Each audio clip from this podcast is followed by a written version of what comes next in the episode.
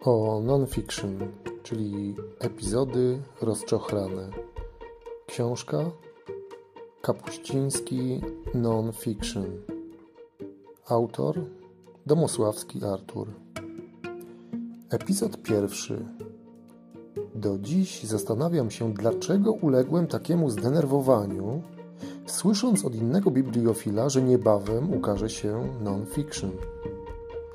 Nikt nie lubi, gdy ktoś burzy mu czyjś, być może częściowo wyimaginowany obraz. Epizod drugi. W krakowskiej księgarni Matras natknąłem się na Bronisława Cieślaka wraz z córką, która mocno naciskała na zakup non-fiction. Słynny nie tylko z roli porucznika Borewicza ojciec oznajmił swojej córce głębokim głosem, iż wszystko wie o tej książce. Nie kupiwszy skazanej na zostanie bestsellerem pozycji, zniknęli w tłumie ludzi mających głowy zaprzątnięte czymś innym niż awantura wokół osoby Ryszarda Kapuścińskiego. Zawsze byli, są i będą ludzie, którzy są dysponentami niewzruszonych prawd. Nie mam na myśli telewizyjnego bohatera filmu 07 Zgłoś się, którym posłużyłem się w tym epizodzie. Epizod trzeci. Krążąc po Addis Abebie, spotykam staruszka, z którym podejmuję temat ich byłego, kontrowersyjnego władcy. Jak się okazuje, Haile Selassie jest postacią kontrowersyjną, ale tylko dla mnie.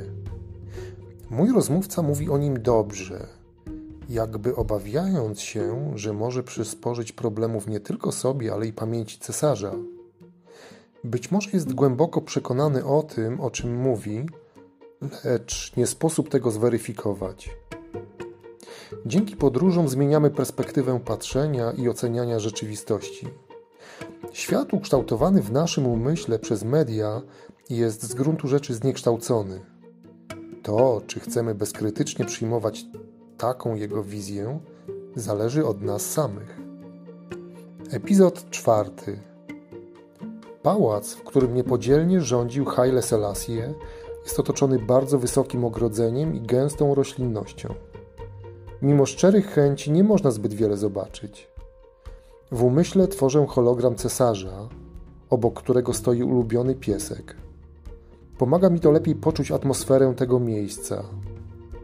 Pisząc to, widzę fasadę pałacu, na tle której rysują się postać ludzka i zwierzęca. Wokół sprzedawcy trzciny cukrowej, żebracy i roześmiana młodzież. Rzeczywistość miesza się z projekcją umysłu. Postrzeganie tego samego przedmiotu, nie mówiąc o czymś o wiele bardziej skomplikowanym, jak zdarzenie lub splot zdarzeń, jest zupełnie inne z perspektywy każdej osoby, która podejmuje taką próbę. Inna jest więc waga tego samego zdarzenia, Mam na myśli przystawienie pistoletu do głowy Ryszarda Kapuścińskiego w Kongo. Jego towarzyszowi podróży mogło się początkowo wydawać niezbyt groźnym incydentem. Pierwsza ocena tego zdarzenia była dla naszego reportera bardzo niekorzystna. Jego kompan przypisał mu wyolbrzymianie faktów, koloryzowanie. Skąd droga do słowa kłamstwo jest już bardzo krótka. Perspektywa czasu, a wraz z nią większe doświadczenia, więcej do stracenia, a większy krytycyzm sprawiają, że inaczej wspominamy coś, co kiedyś było oczywiste, a dziś już takim nie jest. Epizod piąty. Wracam pamięcią do spotkań ze znanymi postaciami. W trakcie każdego z nich znika śmiałość, w jej miejsce pojawia się blokada. Gdy jest już po wszystkim, wyrzucam sobie, że nie zapytałem o tak ważną dla mnie rzecz. W obliczu spotkania z ważną dla nas osobą czy zdarzeniem, czasem trudno jest zachować spokój i obiektywizm, nie mówiąc o tym, że można stracić głowę. Epizod szósty. W dobie kryzysu autorytetów Ryszard Kapuściński był dla mnie kimś bardzo ważnym. Utożsamiałem się z nim i jego stylem bycia. Sam nie wiem, czy gdy w czasie podróży rozmawiam w barze ze sprzedawcą skarpet, to jest to coś, co podpatrzyłem u mistrza, czy też taki po prostu jestem. O tym, że Ryszard Kapuściński znalazł się na świeczniku, zdecydowała niemożliwa do określenia liczba czynników, z których najważniejszym była według mnie jego tytaniczna praca i bezgraniczne poświęcenie siebie i swej rodziny wyznaczonej drodze. Nie mogło się to obyć bez konsekwencji, których cenę poznało wiele osób z najbliższego otoczenia pisarza. Artur Domosławski niemal zaginął w tym opisie, jednak i on wykonał tytaniczną, dla wielu kontrowersyjną pracę. Wielu nie zdaje sobie sprawy z ogromu wysiłku, jaki włożył on w dotarcie do ludzi i miejsc usytuowanych niekoniecznie w przyjaznych zakątkach naszego globu. Czy to, że otrzymał on tytuł dziennikarza roku 2010 jest czymś kontrowersyjnym? Ja jestem mu wdzięczny, że podjął się próby wytłumaczenia pojęć, które w naszym kraju budzą emocje i często są używane do słownej szermierki, mimo że szermierz nie do końca zdaje sobie sprawę z tego, ile ta broń może wyrządzić dobra, a ile zła. Postscriptum. Wciąż powracam do lapidariów mistrza Kapuścińskiego. Mimo upływu czasu pochłania się je jak świeże pieczywo. Trafna myśl nie podlega szybkiej dezaktualizacji, a czasem bywa wieczna. Jego myśli czasem śmieszą, czasem intrygują, czasem przestraszają, czasem.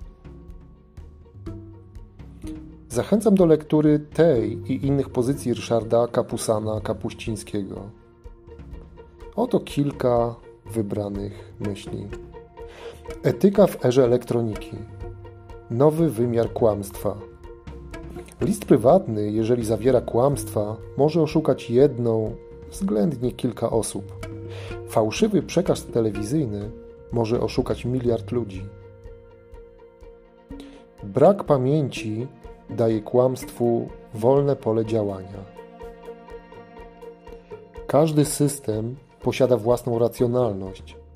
Ona nim kieruje.